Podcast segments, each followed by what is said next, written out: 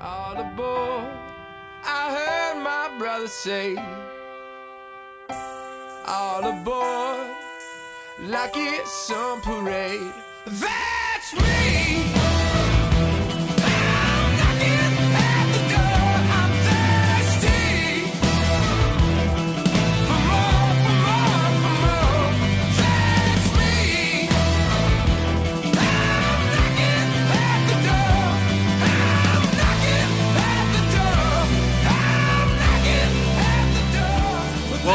Jay fans, to episode six of There She Goes, a weekly Blue Jay podcast for all thing Blue Jays. Uh, today we're joined by Blue Jay Center, everything Blue Jays and Blue Jays Nation. Uh, I'll be talking about Kevin Pillar's improved discipline at the plate and his uh, improved approach this season.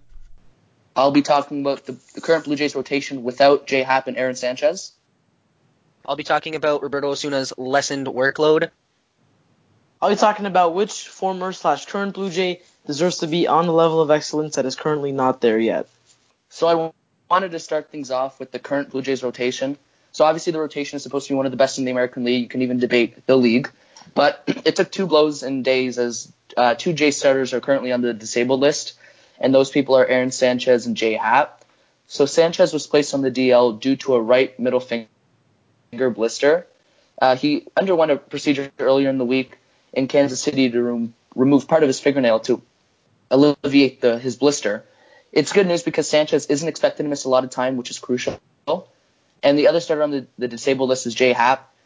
And Happ le- le- uh, left Sunday's game in the fifth with le- left elbow soreness, they were calling it first. And after an MRI, he was diagnosed with left elbow inflammation. It's also good news because he isn't expected to miss a lot of time as well. And it could be, it's always this uh, injury scare when your pitcher goes out with an elbow injury because you can always think of the worst of it, Tommy John. But since they're both going to be okay, the blue, but they currently are on the disabled list. The Blue Jays have recalled Matt Latos and Casey Lawrence from AAA Buffalo, and Latos will start tonight uh, against the Angels, and Lawrence will start tomorrow. So we all know we saw Latos this spring with the team, and obviously he didn't make it. He had a decent spring, you can say mediocre, and he's as he started the year in AAA, he's posted an ERA of one, making two starts. And we all know we were, we're a little familiar with Casey Lawrence as he was recently with the club and was optioned back down a few days later. He struggled a little bit. Yeah, he struggled in his relief, but he obviously he'll be in a different role on Sunday. I mean, sorry, uh, Saturday. So my question for you guys is, how do you think Latos and Lawrence will do, and how confident are you um, with them starting games for the Blue Jays? Uh, just backtracking a bit, prior to this season, the rotation was projected to be really great. Uh, you have the reigning AL ERA winner in Aaron Sanchez, uh, 20 game winner in J.A. Happ, World Baseball Classic MVP in Marcus Stroman, uh, not to mention Francisco Liriano and Marco Estrada, who are both great pitchers. So the, the rotation was supposed to be really good. So far this season, that hasn't been exactly true. Uh, the starters have had a team ERA of 3.93, which is 17th in Major League Baseball and uh, 9th in the American League. They've been either great or mediocre pretty much. They've had a few five plus earned runs starts, uh, which have kind of weighted the ERA towards the higher end and made them look bad, frankly. Uh, but I think we can still expect them to do well.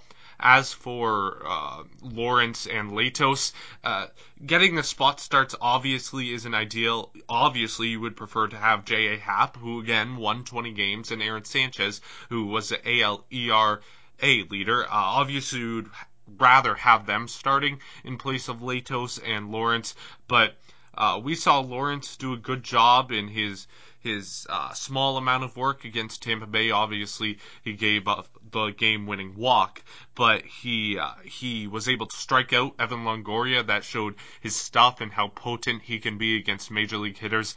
Um, how that'll play out over uh, a longer amount of time over a start that I'm not certain about that. As for Matt Latos, he has major league experience. Um, he did struggle a bit in spring training, as you mentioned, but he, I expect him to perform well. To be completely honest, I mean, uh, I don't know how Latos and Lawrence will start or how they will play. You know, you, you have the questions of Latos uh, definitely struggling in the spring, and um, you know, you, you don't know if he'll he'll come into the uh, the start tonight, especially uh, with maybe jitters or a lot of nervousness, and then maybe just not being able to execute his pitches well, uh, trying to do too much to impress the team.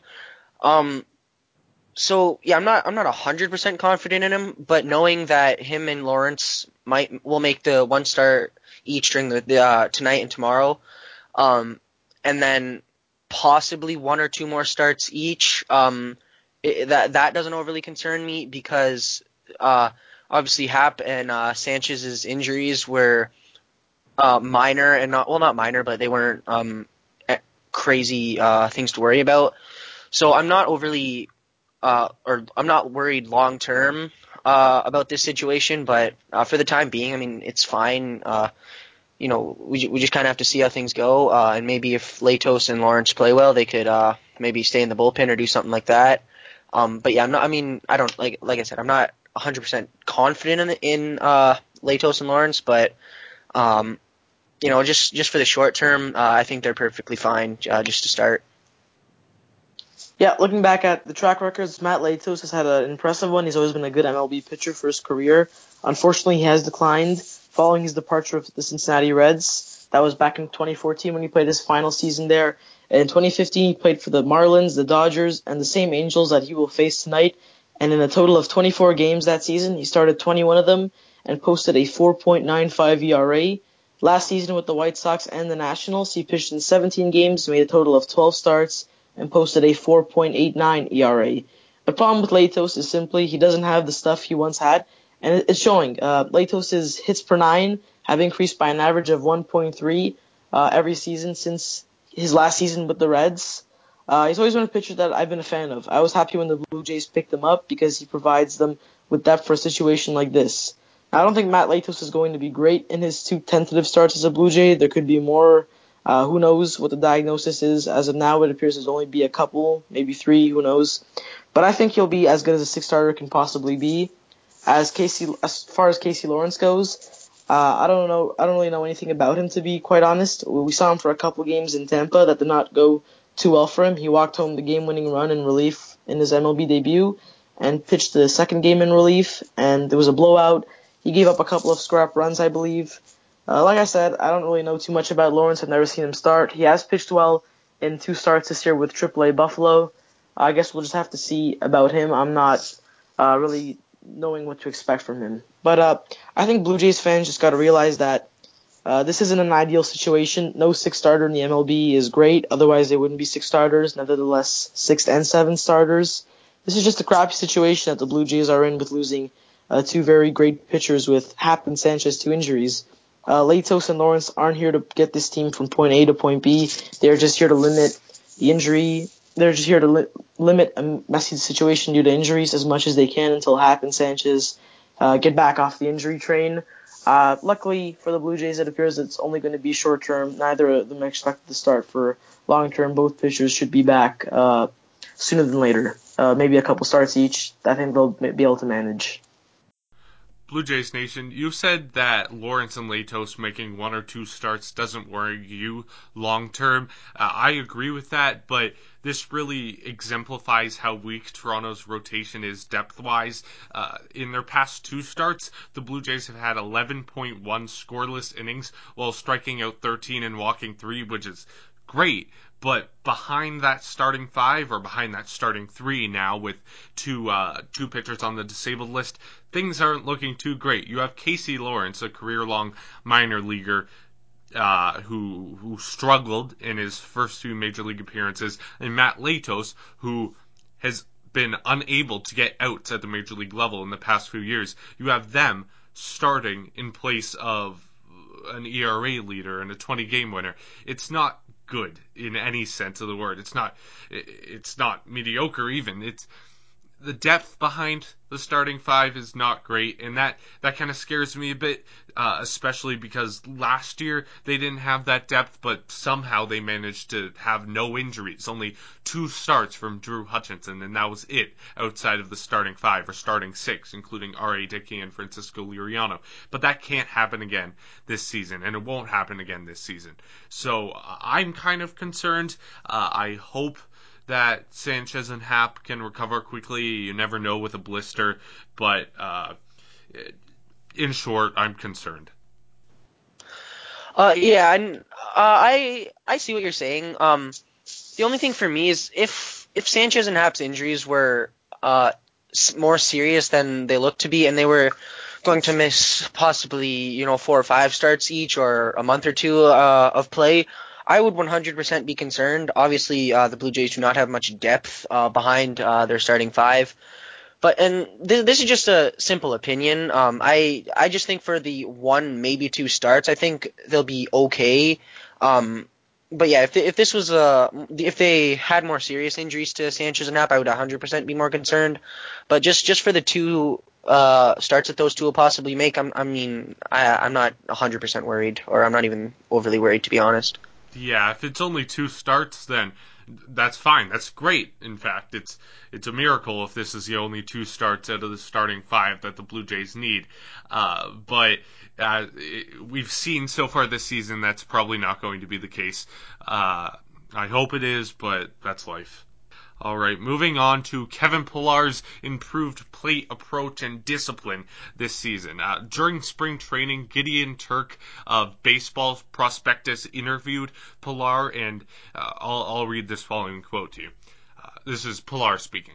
When I stayed in the zone and I got my pitch, I hit it well, and if I expanded the zone, I didn't make hard contact. That led me to a lot of soft outs. I'm the individual. I've got to be the one who wants to make the change. So it was me doing some research and reaching out to Brook Jacoby and meeting with him in the off season. It's something I am comfortable with and uh, something that I know is right, and I know that will take me to the next level of my game. It's never been an issue of me identifying. Uh, it's been an issue of just wanting to swing the bat, not being selective or waiting for my pitch. It was more the issue of swinging at any strike that was thrown up there or any borderline pitch. So pretty much to summarize in this, Pillar is saying during the offseason he worked on swinging at pitches he knew he could hit instead of just hit, swinging at any strike or any pitch uh, that uh, he thought he could hit, even if it was out of the strike zone. Uh, so Turk of Baseball Prospectus, who wrote this article, he tracked Pillar's plate appearances and his approach during spring training, and he reached the verdict that Pillar was indeed swinging less at pitches outside of the zone, and he was making more contact. He was he was doing better. He was walking more, and it was really great. But the main question here was whether he could carry it into the regular season. And we've seen so far he has. He didn't strike out until April 13th, and he went more than 30 plate appearances without striking out prior to that. Over the course of the season so far, which is 14 games for him, he's collected 19 hits in 55 at bats, which is a 345 batting average. He's hitting 462 with two runs, four doubles, one home run, and two RBIs in the leadoff spot, which he was just moved into by manager John Gibbons. So six games, which is albeit a small sample size. Uh, another interesting aspect of this is his hard contact rate. Uh, initially, he wasn't getting much hard contact to start the season, which was kind of concerning, uh, but he's hit 35.3% of batted balls that have been deemed hard contact by Fangraphs. Uh, and that's up from 27.2% in 26 2016, 24.7% in 2015, 27% in 2014, and 17% in 2013. So overall, he's drastically improved. He has a 0.5 wins above replacement this season in 57 plate appearances, which is very impressive. Uh, my question for you guys is do you think Kevin Pillar can keep this trend up? Do you think he can continue to dominate at the plate and hit well and and get on base and and uh, hit for power? Uh, if he did, theoretically, he would be on track for a 2017 WAR of about 5.92, which I don't expect him to keep it up. To be honest, uh, he he doesn't have the track record behind it. I hope he does, but we've seen in his past few games he's been striking out more, which isn't a good sign. But uh, what do you guys think? Um, yeah, I, I 100% uh, think that Pillar's uh, off-season work has definitely been paying off, and his approach uh, at the plate has definitely looked a lot better, uh, especially in the spring and now into the regular season. Um, obviously his his batting average uh, of 345 is uh, definitely is yes, it still can be a sample size because you're still kind of uh, you still haven't even reached 100 at bats yet, but that's that's still you know it's a it's a good number to start uh, uh, your season with, and um, his on base percentage I believe is also three uh, point three six eight, which uh, just uh, for reference, his on base percentage last year was 202 and uh, I, th- I believe it was 314 in 2015. So especially from last year, it looks like he's improved a lot, uh, getting more uh, hard contact rather than just swinging at any pitch, uh, no matter if it's in the strike zone or not. Um, so yeah, I think he's looked um, a lot better uh, this year. Um, and to me, I think he's uh, turning into more of a diverse player, not just a guy that can play outfield. Uh, he's also turning into a guy that can um, hit the ball very well as well. Personally, I'd hope to see him uh, continue this uh, throughout the entire season because obviously, as of right now, the Blue Jays offense is pretty terrible. So we need all the offense we can get. Um, so yeah, I hope Pillar can uh, take his game to the next level and uh, become the offensive player that he knows he can be. Uh, and I think a lot of people uh, also believe that he can be. Um, and yeah, I'm just going to the leadoff spot. Um, I, I'm comfortable with it. Uh, I, I'm not. I mean, last year obviously he struggled when he was put in the leadoff spot at the start of the year, but this year he's looked comfortable in it. Um, so yeah, I, I completely trust him, uh, and I believe that his approach is definitely paying off. And I, I hope that he um, can continue this over the course of a season. Yeah, uh, personally, I have no problem with how Pillar has looked uh, at the start of the 2017 season, but I'm not a big fan of Pillar in the leadoff spot. He's played great since he's been put in that role in those six games leading off. Like you mentioned, 360. He is hitting the ball very well with an incredible 462 average. But I look at the player that I've seen and watched every day since 2013 when he made his debut. Kevin Pillar has a career on base percentage of 305, which is certainly not even close to what you want from your from your catalyst or leadoff hitter. Uh, he sees uh, he sees well under four pitches per plate appearance. The exact number I have is 3.63, and this season in 60 plate appearances, he has one walk. Now, don't get me wrong, I love me some Kevin Pillar. He's having a great year, but I would much rather have a leadoff hitter who gets on base more, sees more pitches, and takes takes walks. If I'm John Gibbons, I'm not doing anything. I'm not removing Pillar of that role now uh, because he's just been hitting the ball great. And when you're in a team that struggles to hit early on in the year, I'm not going to make any moves to that could potentially harm that. But I would consider this to be nothing more than a temporary thing because historically, I think Pillar's numbers match up better towards the bottom of the order. I think if he's hitting at the bottom of the order, he'll be a much better player because that's his game fits well towards that kind of role rather than a leadoff spot. I think until Devon Travis or even Jose Bautista gets it going, I think we'll see him in there. But once they get going, I think John Gibbons should consider moving one of them in the leadoff role and Pillar the bottom of the lineup because they're just more suited for that role. Uh, I don't know if you agree, but that's just my take. Yeah, your opinion. sorry, uh, yeah, your opinion is um, different from mine, Blue Jays center. Uh, but you did you did state that Devon Travis and Jose Bautista have been cold this uh, so far this season. So I really think, pretty much other than uh, Bautista, well, p- other than Pillar, Bautista and Travis are your two uh, potential leadoff hitters, and it's more likely Travis as he started the year there. But since they're both uh, ice cold right now, as Travis is currently batting 104, you got to keep Pillar up there, and you it may be a temporary move as you said, but right now I just I'm liking the way I, I'm really liking um, Kevin Pillar this season. And one thing I'm noticing with him, he's swinging a lot earlier in the count, and it's pretty much different from last season. And he's got a he's got a, a way better uh, plate discipline than last season. He's led off games with double singles, and it's it's helping the Jays get some early base runners, giving them a chance to score early in games, even though it's been a struggle for them scoring runs. But I really like him in the leadoff spot right now. There's no one else that could be in the leadoff spot uh, statistically because Devon Travis has obviously struggled, as I mentioned, batting uh, 104 in 12 games with two RBIs. But um, moving on, yeah, let's see here. Yeah, moving on for the time being, I really believe Kevin Pillar needs to stay in the leadoff spot for his sake. Uh, he was expressing how interested he was in the leadoff spot in 2016, um, and I really think he could, keeping him there is, and I think that's where he wants to be. But it may not be the mes- best move, but right now it clearly is. Uh, I really hope Travis, though, going back to Devon Travis, can get out of his slump uh, as soon as possible. I really, because he really is a good, he's really he's a key to the Blue Jays lineup. But I don't know if when Travis starts heating up, it is a question: Do you bring him back to the leadoff spot, or do you put Kevin Pillar uh, still in the leadoff spot? It, it'll be a good debate, and it'll be a good uh, question to ask in our future podcast because it, it also can depend on their uh, their their current play.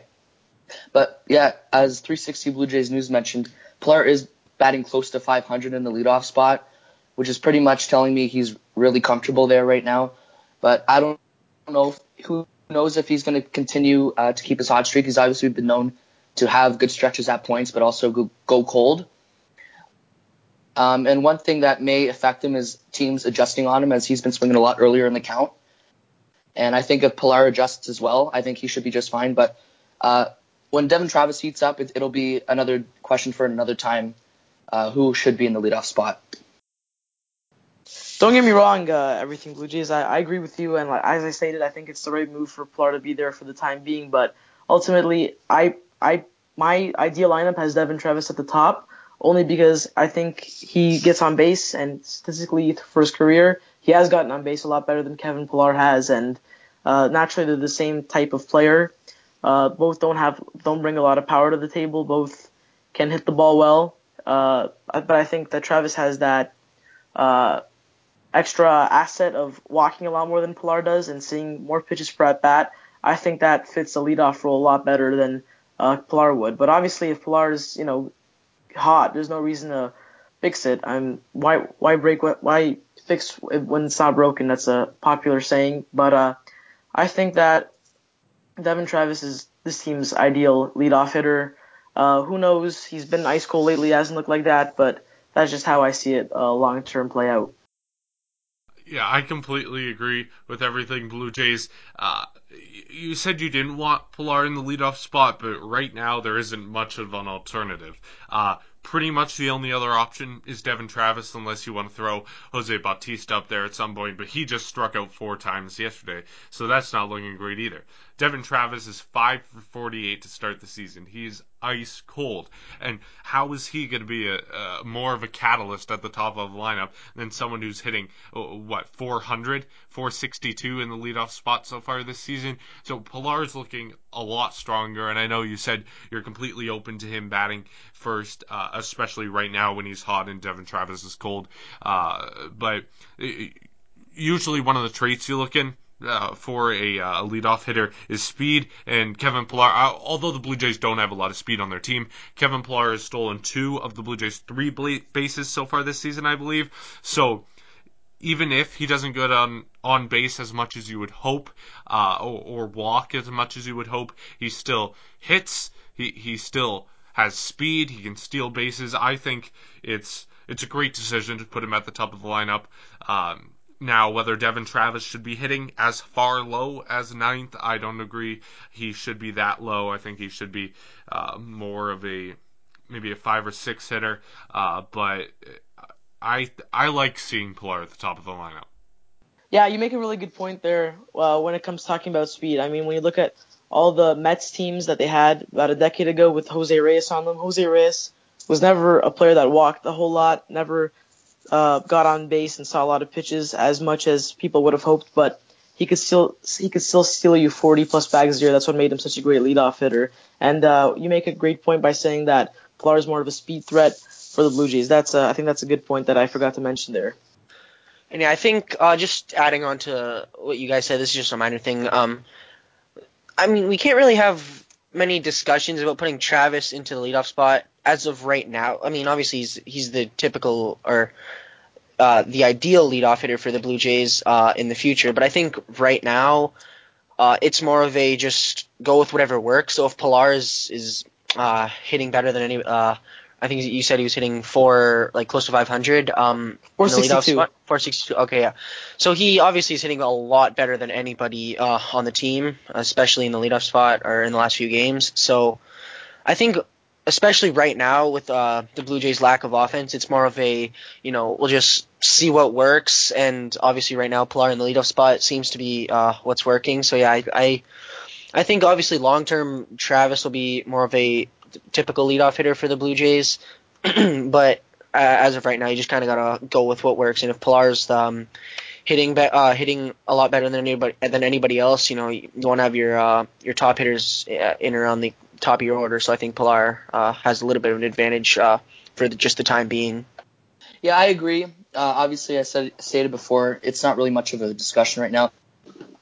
But I do, I when Devon Travis heats up, and I do believe he will, because there's no way he's going to play like this for the rest of the year, and we're only in April. It's a, it'll be a good topic to save for this podcast in the future because I'm sure it's going to come back up at some point because you're going to. I really believe Travis is going to go on a hot streak soon. I don't know when, but he will. And yeah, it's gonna it'll be a good um, topic for our podcast in the near future. All right. Um, moving on to our next topic, which, um, like I said earlier, discussing Roberto Osuna, and so with the Blue Jays, uh, obviously struggling now and not having as many opportunities to close out uh, or to win games, I should say. Uh, Roberto Os- Osuna has not seen uh, as many opportunities to play this season, um, and the Blue Jays have had only a few save opportunities, with uh, Osuna having one of them and Grilli having the other one.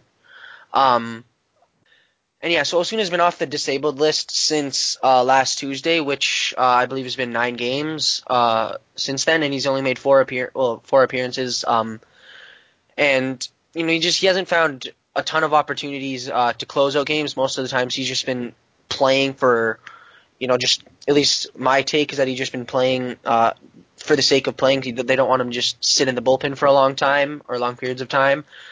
Um, so now this this like I said, this isn't anything overly major. This is just something that I've noticed as the season's progressing, and the which is the Blue Jays' terrible uh, start to the season, not uh, allowing Osuna to have as many save opportunities.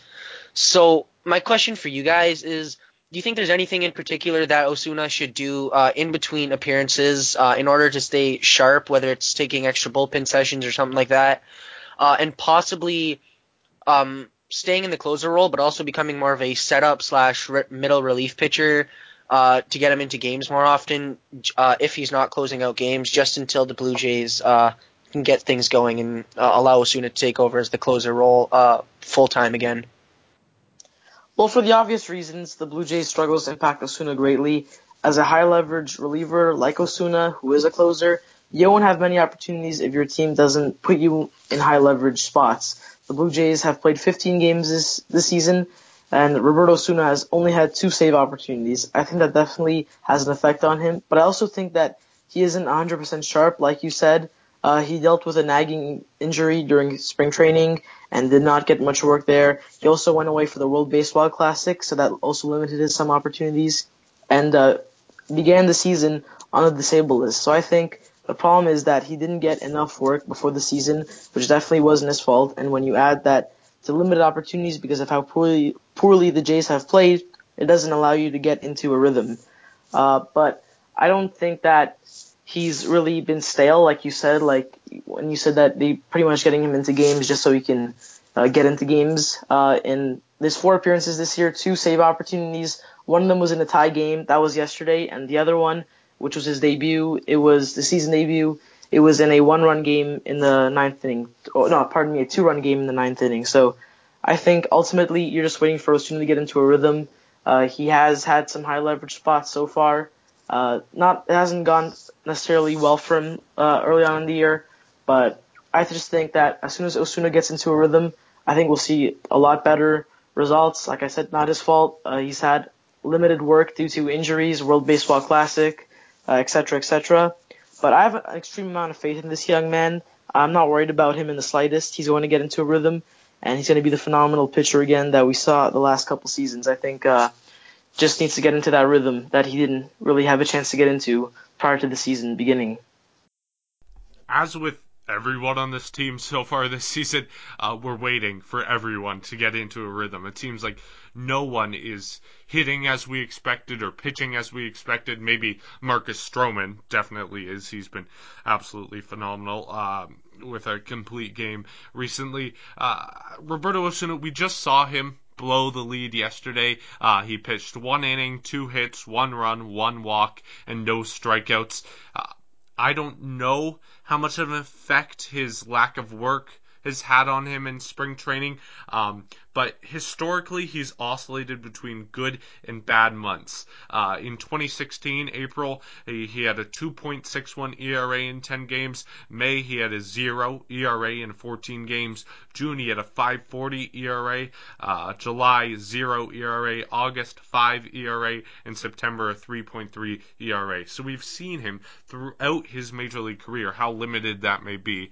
Uh, he, he's oscillating between good and bad months months. So I don't know how much this has to do with uh, a workload issue or or just um, how how he he usually uh, struggles early on. Um, as for his lack of appearances so far, he's pitched 10 games in both 2015 and 2016 Aprils. Uh, I would project him to get into a total of about seven games this April by the time the season wraps up. As you mentioned, uh, Blue Jay Center, it's not enough work. Uh, but uh, I expect him to eventually get into a rhythm.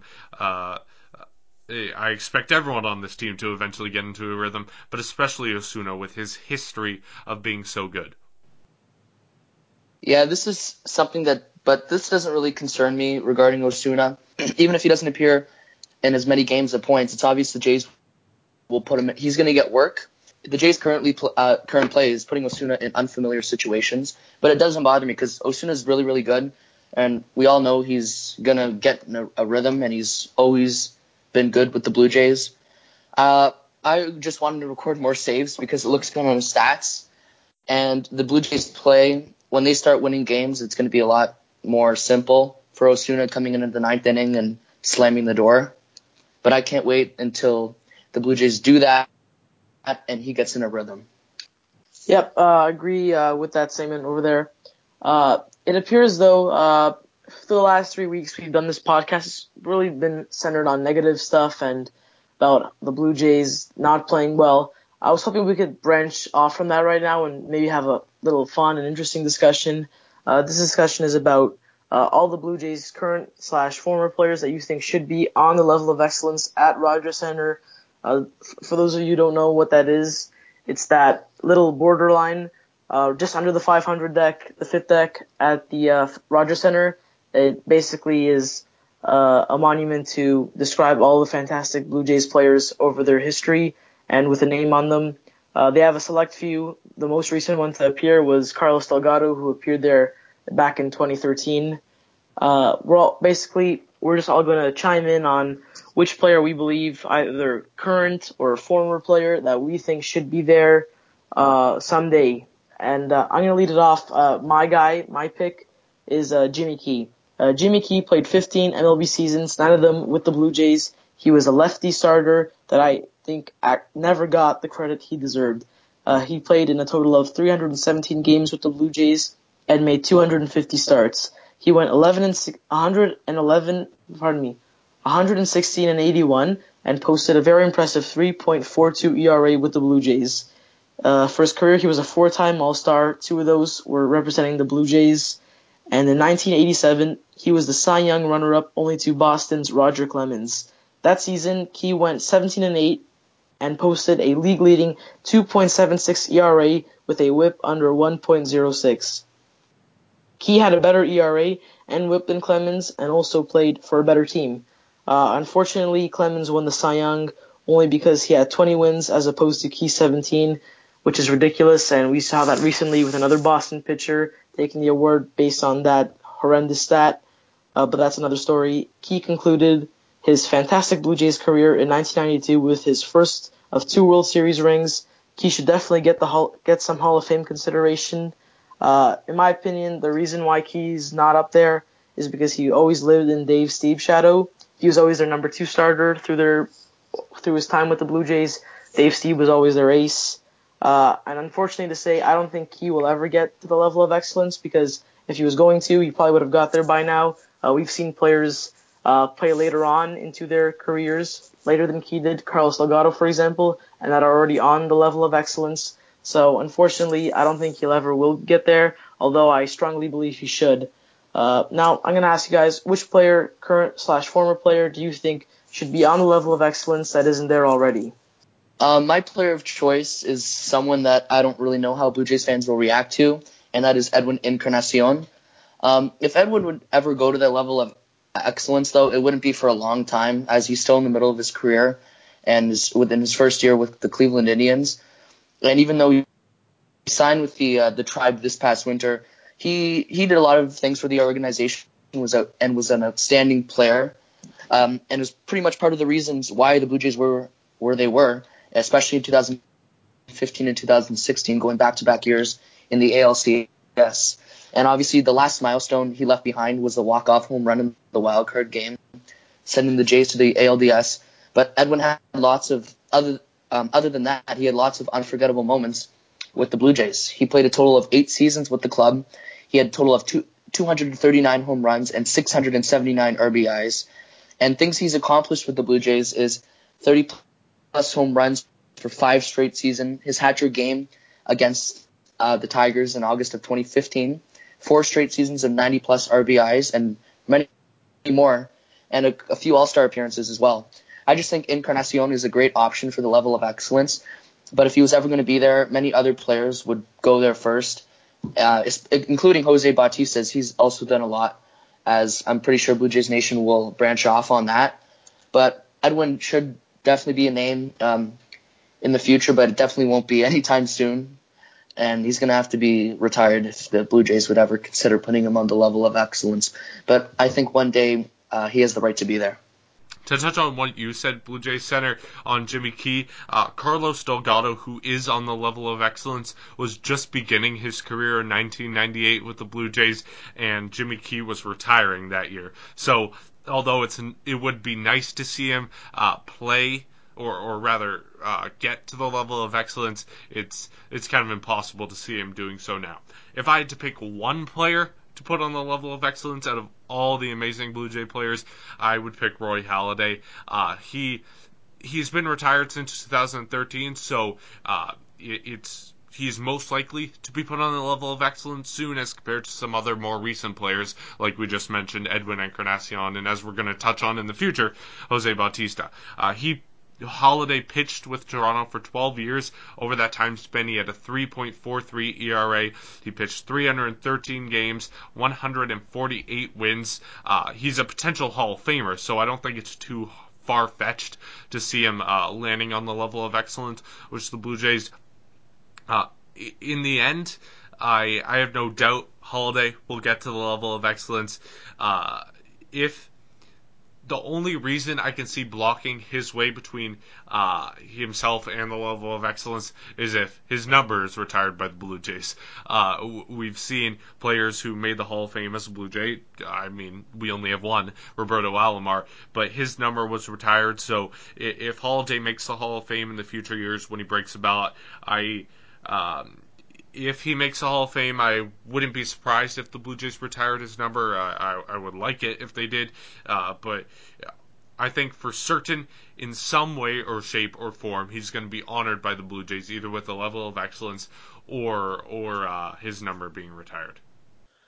All right. Uh, for me, uh, like I think it was uh, U360 that said we're going to talk about Jose Bautista. You are 100% correct. I uh, have no doubt that Jose Bautista uh, will become a member of the Blue Jays level of excellence. Um, in the not in the near future, but uh, definitely in the future. Um, in in my opinion, he is the greatest Blue Jay that I have ever seen play. Obviously, I was not around during the World Series days uh, with all those great players, but in my time, Jose Bautista is definitely the the, best player that I've ever seen uh, play for the Blue Jays. Um, in his career uh, with the Blue Jays, he's been named to multiple All Star games. I believe it was six. The is the exact number. Uh, he's won multiple Silver Sluggers as a Blue Jay. Um, he's made tremendous defensive plays. Uh, and all in all, this is the more important one t- to me, especially. He stayed loyal to Toronto. Um, and Bautista's a guy that before he signed that five year extension years ago, um, he could have easily left Toronto. Um, for more money and possibly to a better team to win the World Series. Um, but he believed something big could happen with the Blue Jays, and obviously he stayed because he believed in them. Um, and yeah, so he's Bautista's a guy that's among you know the top of Blue Jay leaderboards. Um, he is fifth in all-time home runs for the Blue Jays. Um, or sorry, on base percentage, uh, second in home runs, fifth in RBIs, and ninth in total games played as a Blue Jay.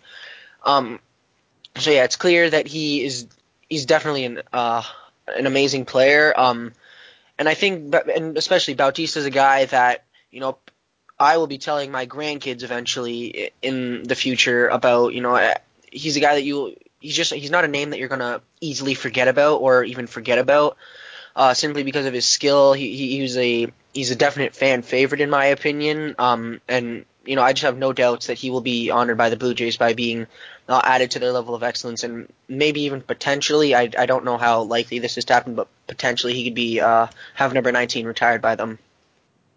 I was just thinking uh, for a split second when 360 was talking about retiring Roy Halladay's number. Uh, that number was 32, and I'm just thinking about all the awful players that wore number 32 over the course of the years. I mean, uh, Rogers, Esmil Rogers wore it in 2013. Oh gosh. Uh, Scott Diamond wore it last year. Uh, Daniel Norris, he wore it in 2015 and ended up getting traded that same year. Uh, oh, and not not to forget Aaron Laffey. Uh, he was a fan favorite back in 2012. Every time he started, uh, you get drenched in booze every time he came out, which was not too far into the game. Uh, Troy Hawkins, he wore it in 2015 as well. Uh, this is a player that I, I like very much. That's a player that, you it wasn't cursed by the 32, but I think Yeah. uh, if you're if you're new to the Blue Jays and you're thinking of a number, you might want to stay away from that 32. I think uh, just just as a joke for you guys, I think uh, if you're new to the Blue Jays, maybe consider uh, number 22 because I hear the best player to ever play for them wore number 22. Conner Greene, Conner Greene currently wears number 22. Jimmy Key, Jimmy Key wore number 22. There we go. There we go. to to pose another question, uh, if Bautista fell off a cliff this season, he's he just struck out four times last night. If this continues, and oh God help us, hope let's hope it doesn't. Uh, do you think he should still reach the level of excellence? Uh, and do you think, uh, or how do you think his legend with the Blue Jays will live on? Um, personally, I think even if he does struggle for this season, there's still no doubt that he'll be put in the level of excellence. Um, you know, this is a guy that, you know, like I said earlier, has won Silver Slugger awards. He's been to All Star games. He, you know, he, he he basically like like Marcus Stroman tweeted a, lot, a while ago. Um, he thinks Bautista is Blue Jays baseball. You know, he when you think of the Blue Jays in the modern era, you think of guys like Bautista, Donaldson, um, mainly Bautista though, but um, you know he's a guy that you know he was clutch for the Blue Jays. Um, you know I don't think anybody will ever forget about the Game Five uh, of the 2015 ALDS home run and then bat flip. You know that's been immortalized in a lot of ways now. You know, and especially into the wild card game and into the playoffs for the Blue Jays uh, in their two runs that Bautista's uh, been a part of. He he definitely was um, a big factor with them. You know, in the wild card game, his home run was the reason that the game was uh, still tied, uh, which obviously let the Blue Jays uh, win the game in extra innings. But Bautista is a guy that you know, even if he struggles uh, this season and potentially next season, if the Blue Jays uh, use his option, um, he, he'll still, you know, it, it's almost as if you know you you can't really change like you obviously you can't change what he did what he's done in the past and I think even if he does struggle um his past will always be remembered Yeah, I think uh, no doubt Bautista gets in. Uh, when you look at all the records about Blue Jays baseball, uh, all the big hits that Jose Bautista got, he's basically like what Marcus Stroman and Blue Jays Nation just tweeted, Blue Jays baseball. Uh, when you think of all the uh, generation, the new generation of Blue Jays fans that are now starting to become fans, uh, even like us, we were fans a lot before that. We think of Jose Bautista as sort of that player when you go on the road and uh, when someone on the road asks, uh, so which player on the opposing team should we boo today? 99% of the people are going to say Jose Bautista because he's just that player that gives the Blue Jays kind of their uh, identity, so to speak of. because of how great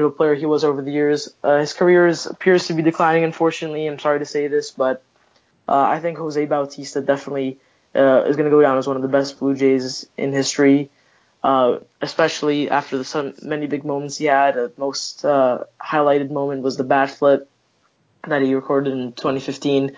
Uh, no one's going to forget that. That's going to be a big Blue Jays moment for the rest of their history.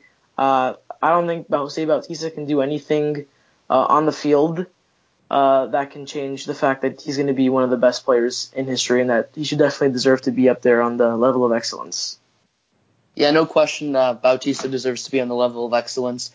Um, as, as as much as he's struggling this year, I don't see I don't see him doing it for the whole year. I see him coming back to his original form. I just think right now he's trying to do too much. But Bautista shouldn't be judged on one bad season with the Blue Jays if he has a bad season.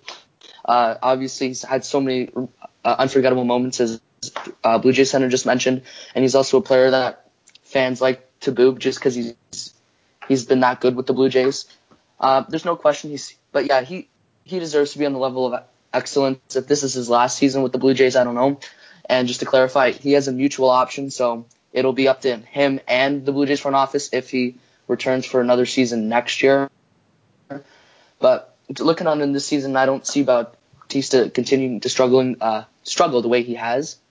I see him returning to his uh, form from 2015, if not uh, just as good as uh, Blue Jays center also mentioned a good point that unfortunately he may be declining, but he'll go down as one of the best Blue Jays of all time, and he does he definitely deserves to be up there no matter what. Yeah, I mean, I was kind of thinking about it just now on the spot. I think I'm pretty sure, I'm fairly certain actually, that Jose Bautista is the longest tenured Blue Jay. Uh, Aaron Loup was on the team in 2012. Uh, so was Jay Happ, but Jay Happ got traded uh, a couple of years after, then he came back. So I'm, I'm not considering that his tenure is part. Aaron Loup, that was his first year in 2012. I really don't think any other players uh, held along that much. So I think Bautista is definitely the longest tenured Blue Jay. Prior to that, it was Brett Cecil. Uh, he was drafted by them in 2007, uh, and then left obviously this offseason to St. Louis. Uh, so I, yeah, I think definitely Bautista is the longest tenured Blue Jays. Played uh, close to a decade of Blue Jays baseball. Yeah, uh, I disagree with you guys there. I think if Bautista completely drops off the face of the earth this season with his offensive and defensive production, I think there's a chance that he doesn't make the level of excellence. Uh, specifically to support this case, I'm looking at Vernon Wells. Uh, he was a Blue Jay for 11 years, or 12 years rather. Uh, he uh, was a three-time All-Star, three-time Gold Glove winner, uh, uh, Silver Slugger winner in 2003. He finished eighth in MVP voting in 2003, 22nd in MVP voting in 2006, which obviously is pretty much nothing. But he fell off the face of the earth in the latter half of his career. Even though he was great for the for the majority of his time with Toronto, he fell off the face of the earth at, at the end of his career with uh, the Angels and the Yankees. Uh, just just look at his last season with the Blue Jays. He had a batting average of 273, on base percentage of 331, uh, uh, 31 ho- or yeah, 31 home runs, 88 RBIs. He was a good player then. Uh, but then in 2011 with the Angels, he had instead of 31 home runs, he had 25. He had a 218 batting average, uh, and then going back down to 2012, he had significant less playing time. He kept getting injured, and he fell off the place face of the earth, even though he was only 34 when he retired in after the 2013 season with the Yankees. So using this case study, I think it's possible that we could see Bautista fall off the face of the earth and not get a chance to be on the Blue Jay level of excellence. Uh, but by all means, I do not expect Bautista to fall off the face of the earth. I expect him to perform well uh, and uh, and continue to perform well in the 2017 season. But uh, I think there's a possibility that he doesn't make the level of excellence. I, I agree with you there with the Vernon Wells argument. Uh, Vernon Wells last season with the Blue Jays, that was in 2010. That was actually the first season I started watching Blue Jays baseball. Uh, the first year I started watching like as a everyday fan, like every single game, 707. That's when the TV turns on.